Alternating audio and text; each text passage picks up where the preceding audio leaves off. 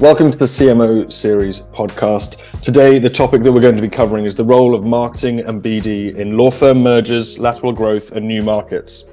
Mergers provide huge growth opportunities for ambitious law firms, and marketing and BD teams are uniquely positioned to influence strategic growth. But guiding and managing a merger or a new market can also present some ta- challenges. Someone very well versed in this, these situations is Adam Severson, Chief Marketing and Business Development Officer at Baker Donelson. Adam joins us today on the CMO series to share his insights on taking advantage of market opportunities and the key factors that influence the success of a merger and new markets. Adam, welcome to the podcast. Thanks so much, Ed. Happy to be here. From here on, I'll uh, dive into the crux of the podcast, uh, the more serious questions, and, and, the main reason that we have you on today. We've met a couple of times at, at LMA, at Marketing Partners Forum. We've had a couple of conversations here and there. But for uh, the rest of our listeners, Adam, please could you tell us a little bit about your background, uh, your career journey and uh, how you got to your role and, and, where you are now at Baker Donelson. Sure, absolutely. Well, I've been in the legal business my entire career. Um, I actually uh, applied for a job at West Group Publishing um, at a job fair in college. And for those of you unfamiliar with West Group, um, it is now the entity that is Thomson Reuters um, and Westlaw. And so one of the largest information companies in the world. And I started there in customer service and uh, quickly moved into a sales role um, and moved out to Los Angeles, California. And, and at the time, uh, my my career goal was to convince lawyers that the internet was actually going to be a thing and that it was going to stick around. Um, and so I sold a host of legal research tools as well as uh, marketing and client development solutions. Um, I then went back to West Group's headquarters um, back in Minnesota, where I had gone to college, and uh, and then from there took another role uh, with a smaller um, upstart company under the umbrella of Thomson Reuters called FindLaw, and uh, sold to the large law firm segment.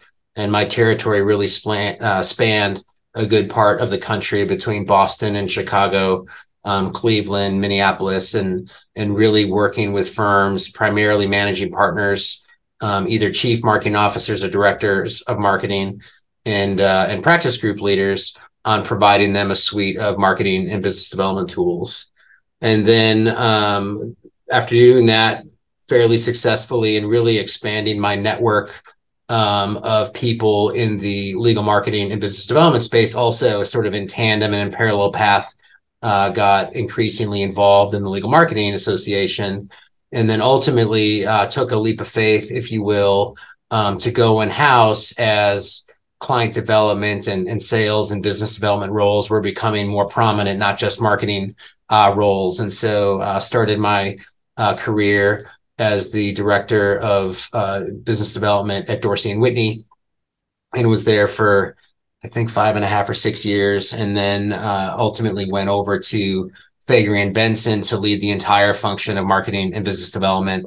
Um, and then worked actually speaking of mergers, um, worked on the largest domestic law firm merger of 2012 um, in the combination of Faegre and Benson and Baker Daniels. And at the end of that um, journey, an exciting project, found myself and my family moving to Nashville, Tennessee, uh, where I became the chief marketing and business development officer for Baker Donelson and uh, I've been with the firm now for over 11 years, and uh, we've had a really a, a, great run, and we've got a lot of more uh, a lot more work to do.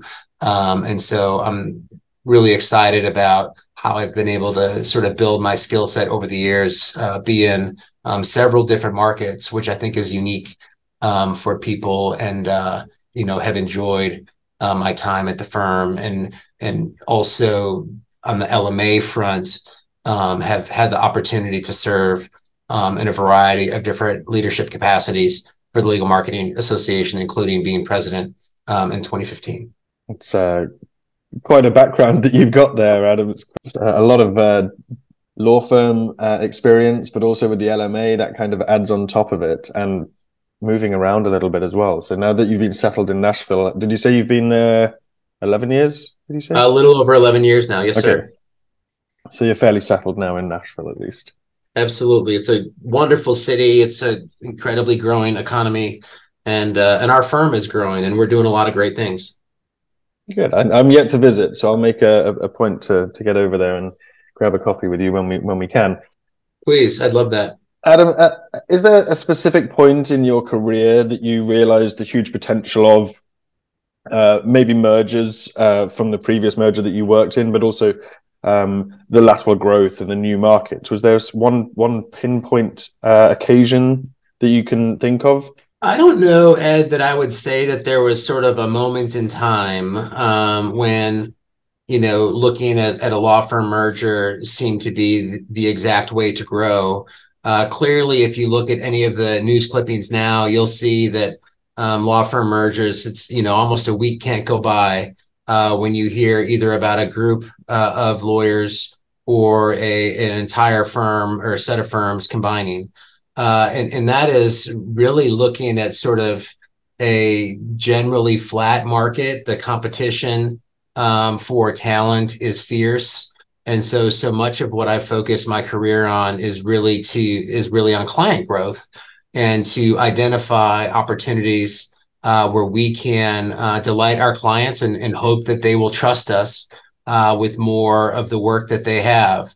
Um, and as you know uh, a number of clients and companies have a whole host of legal needs and, and law firms t- typically provide one or two and, and, maybe three or four or five um, of the services that that those companies need. And so obviously the goal would be to provide a, a number of services over a number of offices uh, based on earning their trust uh, over time. And there's also sort of a, a time for which, you know, that growth and that some of those clients may be stalled probably isn't the right word, but that you need to look for other ways to grow and so typically lateral growth and or uh, growth uh, by by law firm mergers would then be the, the sort of next um, obvious choice and consideration.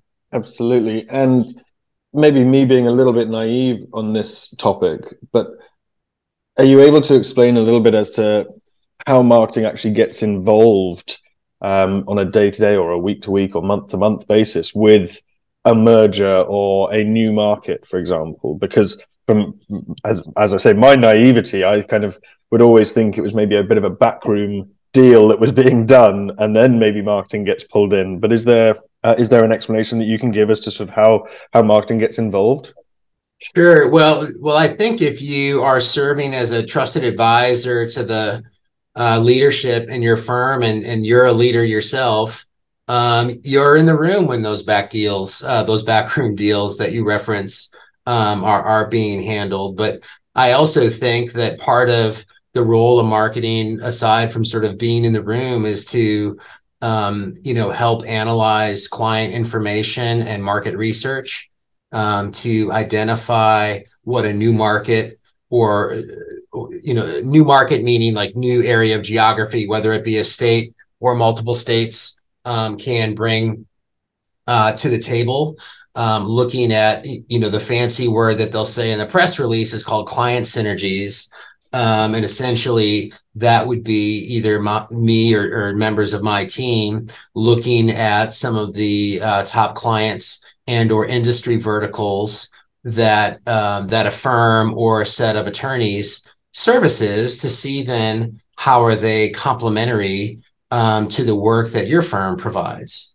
Uh, and so, for example, um, about five years ago, Baker Donelson merged with uh, the firm Oberkaler, um, which is a, a, firm, a terrific firm, uh, headquartered out of Baltimore, Maryland, that had, uh, among other things, one of the preeminent healthcare regulatory practices um, in the country, really. And and Baker Donelson had a top ten recognized um, healthcare practice, uh, but much of that was on the transactional side of the house and and sort of policy side of the house. And so to bring together, um, a, you know, two nationally recognized healthcare brands um, with a merger like that with Oberkaler really allowed us to sort of amplified um, the firm's brand in the healthcare space um, in a way that wouldn't really uh, be able to happen if you were just you know to sort of gather another client or two or expand you know particular services to a client.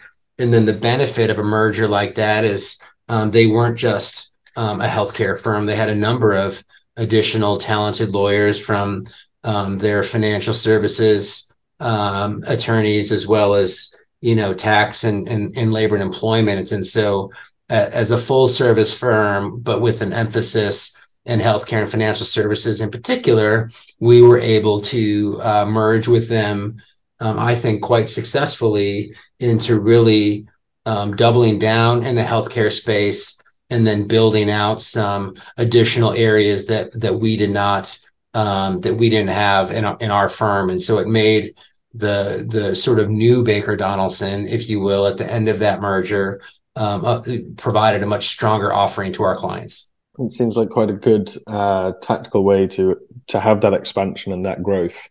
Um, but obviously, there's a, a huge amount of diligence, uh, due diligence that needs to be put into it. But still, it, it's it's a successful way to uh, expand. A bit of a broader question for you here, Adam, and I hope you have the answer for it. um, what what do you think the landscape looks like uh, for firms at the moment when it comes to uh, these activities such as mergers and lateral growth and new markets? Well, I think the the landscape is um, it's pretty interesting. I think the the marketplace broadly for talent is perhaps more transient than I've ever seen it in my 25 plus years of working in the industry and and I think that law firms and law firm leaders are looking for a variety of ways to grow, and, and mergers are certainly um, a way to do that. I don't have like statistics in front of me, but literally, um, the American lawyer probably has an alert um, about a lawyer, group of lawyers, or law firm merger um, every single day. Uh, and so the pace is rapid um, I think some of the uh, mergers that you see in the press, many of them um, seem uh, very intuitive and make uh, a ton of sense. And then some of them you're sort of like, huh, I didn't necessarily um, see that one coming. Uh, and so I do think that, you know, a firm even like ours is looking for um, partners, strategic partners um, to help us uh, better serve our clients and sort of you know fill up our presence um, throughout the country. Do you think there's a um, a concern or maybe even a fear when there are rumors that go round about some of the very very large uh, firms merging, or at least there are talks about mergers? Do you think that that, that has the effect of a knock on effect with the smaller firms? You know, I don't know if it has a an effect on the smaller firms, but you know, just recently, um, two of the top 20 firms in the world were in were in rumored negotiations for a potential merger, which would have formed the largest firm in the world. Uh, and that deal uh, just busted in the last week.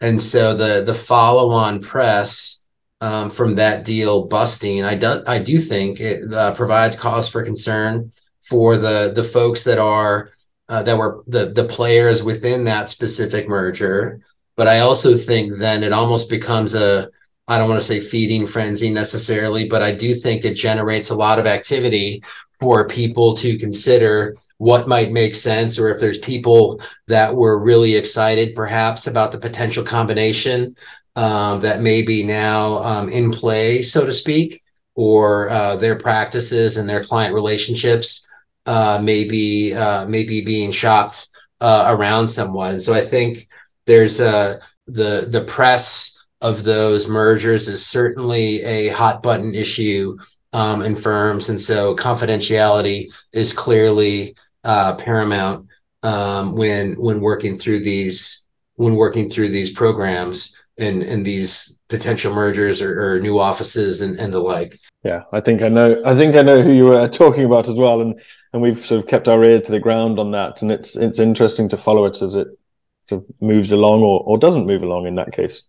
How do you and the marketing team, Adam, uh, oh, and BD as well, of, of course, uh, how do you influence the strategic growth um, and take advantage of new markets or emerging markets? Well, so in in some respects, we have a um, incredibly strong chief growth officer, Mark Carlson, um, at our firm, and so he and I uh, work work closely um, both on research as well as have conversations um, about um, whether it's either individuals or um, or specific firms that we might want to you know consider uh, combining with um, having been in the business for a good amount of time um, as we look to grow. I've got a decent network of people, and some of whom are at firms that we might be um, considering, you know, looking at.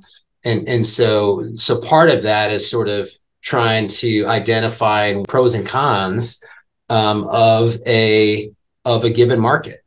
Uh, so, for example, we recently uh, in the last 14 months have opened offices in Raleigh, North Carolina, and in Charleston, South Carolina. And so part of the process um, in that is to really understand um, those markets, understand the talent um, that exists in those markets. And so we uh, we started each of those offices with, um, I'll say, a handful generically of really strong partners from multiple different firms. And so we we thought that you know, going into that market with, you know, one guy or gal probably wasn't the best idea. Um, we've seen a lot of law firms enter markets and, and that, that growth stalls pretty quickly. And so uh, we we thought that it would be important for us to um, have a critical mass is um, sort of one of the terms that people think through uh, a lot when you want to do that. And so so you sort of generally look at the market you look at the talent and the the quality of firms that are there. Um, you look at the the clients that are resident in that market, as well as the clients that are served by people in that market um, outside of that geography, and how that syncs up with um, syncs up with the needs um, of your firm. And so you may know Ed, you know Baker Donelson. Um, we've got offices in, from Baltimore and DC all the way down to Fort Lauderdale and over to Houston, and pretty much everything in between and and Raleigh and, and Charleston really helped fill out that southeastern um, footprint for us as a as a sort of super regional firm with a national uh, reputation. And so as we you know think about how to fortify um, the strengths of our firm and in markets like Nashville and Atlanta and, and, New Orleans and whatnot. We're also looking for, you know, new markets where, for example, if you're a financial services company and maybe have um, a workout matter that you might have in North Carolina, having somebody local um, in that market becomes really important to secure um, that type of work from a given client. And so being in those markets um, has been, you know, an important growth area um, for us. And then further to your question, as far as you know activities on a, on a sort of more specific and practical level in each instance we work to develop um, a plan for the opening of that office um, as well as the individual plans for the lawyers that are there that breaks down at a client level um, an integration plan not just whether or not those clients will you know sort of look to come over um, but a series of internal introductions to make people uh, aware of the capabilities um, that will be in that new office, um, the strengths that they bring to the table that we think will be advantageous um, for our client, for our clients to sort of take hold of, and then developing a pretty specific action plan um, that allows us to try to facilitate um, client introductions, pursue um, you know new matters with those as well as sort of ensuring that the the clients that they served at their former firm um, come you know come over uh, and uh, come come over wholly. I think uh, just just as you mentioned it, you're now at 22 offices, I believe. That's right, and uh, making uh, slowly sort of growing your way across the country. It seems, as you said, all the way into Texas, Houston. I think you have an office there, so maybe maybe West Coast is is not that far away for you.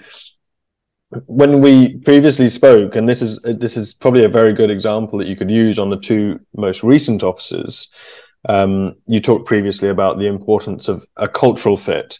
What what are the key factors that indicate if if that new market uh, or if a merger, for example, would be successful or not? Well, one of the hallmarks of Baker Donelson is that we're an incredibly entrepreneurial firm, um, and we're uh, incredibly collaborative. Uh, and so we really look for lawyers that like to be on a team, want to play on a team, want to lead a team, and that uh, that like to hustle. And so, in in most instances, we're really looking to identify people that have built something already, and then see what our platform provides them, where they can sort of you know contribute and almost double or triple um, the growth of their client base based on the further capabilities um, that that we bring. And so, you know, some of our client feedback surveys, you know, say like one quote I recall specifically or vividly was that you know Baker Donelson um, is the kind of lawyers that you want to have a beer with. Uh, and so I do think that that that having people where you feel collegial and part of the team with them is is incredibly important I think that's quite quite nice to be known as the the the guys that uh, people would have a beer with. It, it's a good reputation to have. I resemble that remark. We've had a beer together, so I, I can that's vouch right, for that as right. well. So, very quickly, we will go through the quick fire round. Um, sometimes this is quite a fun fun way to get to know you a little bit better. Uh, and so I'll fire straight off uh, with an easy question. What is your favorite business and your favorite non-business book? Well, two books that I think are really powerful, and so much of what we do in professional services marketing tends to blur the lines between business and non business. But uh, The Power of Regret by Daniel Pink is a, an incredibly terrific book that shapes a lot of uh, what what I think about. And then uh, The Infinite Game by Simon Sinek uh, is also, again, a really terrific read and uh, sort of hits on both business and non-business, if you will, because I think those lines get blurred and, and in many ways, very good ways. I think the the power of regret I've heard of. It's quite a recent book, isn't it? It is. It yeah. is. He's put out a lot of great content, and we actually had him speak at our uh, last all attorney retreat uh, last year, and we're bringing him back again um, this coming year to to talk with our group some more. It must have been a successful uh, a treat then. Uh, next question is, and this can be quite quite an interesting one for everybody. What was your first job? My first job, I was 11 years old, and I started delivering newspapers for the Milwaukee Journal Sentinel in a suburb of uh, Milwaukee, Wisconsin. Wow, that's quite a quite a change just to, uh, now, and also 11 years old is that's a young start. Well, my dad certainly taught me um, the the both importance and value um, of hard work and and nothing um, said hard work like waking up at 5 a.m. in December and January uh, to get on my bike and try to deliver newspapers in the snow. Absolutely, that's quite a lesson to learn, I think. Adam, what makes you happy at work?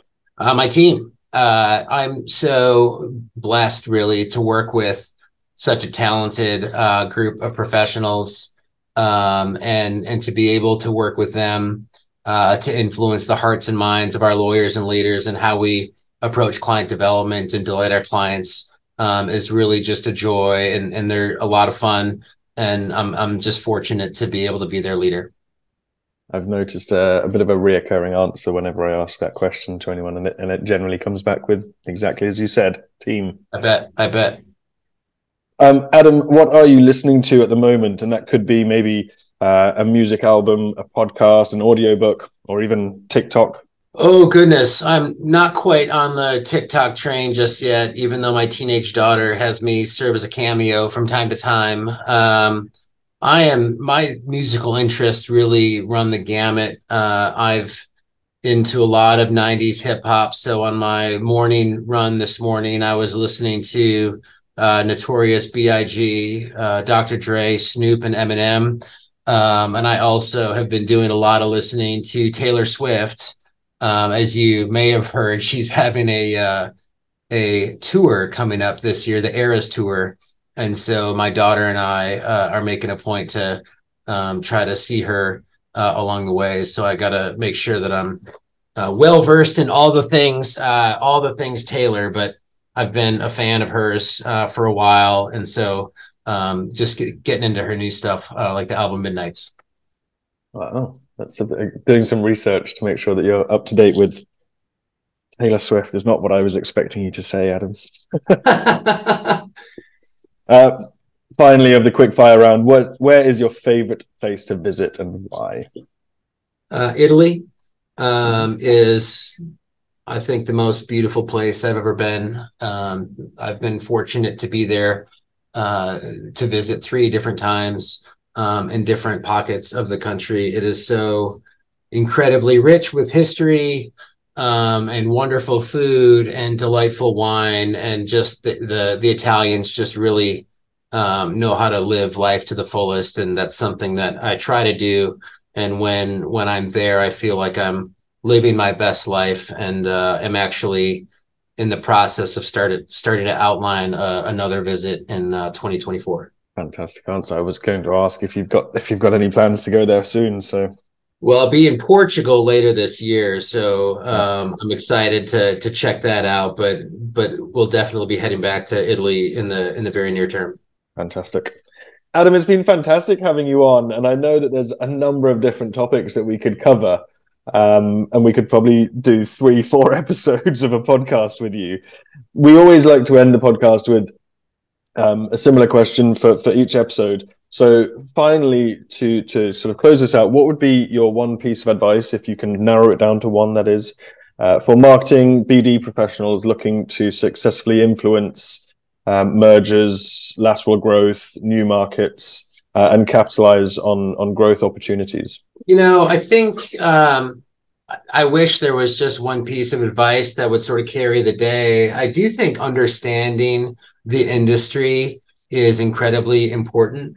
Um, you know, you need to be a student of the game, and so to support a merger um, in your firm means that you need to understand um, the nuances of various mergers. You need to know um, if there was a merger announced uh, two days ago or three months ago. You need to understand, it, you know, and read the press releases of those mergers and and indicate sort of what those firms stated about um, the strategy. Sometimes it's super intuitive and makes a ton of sense.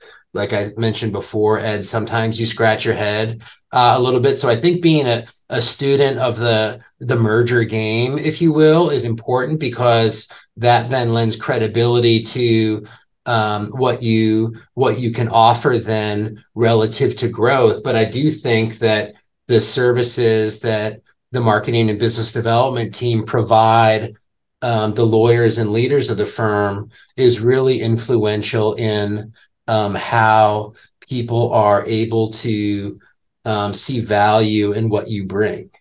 And so, fortunately, like I mentioned uh, before, when I referenced my team, um, they've done an incredibly great job in um, serving as liaisons and strategic business partners, dare I say, trusted advisors uh, with the lawyers and leaders in our firm. And so then inherently, when they think about growth, they think about my team.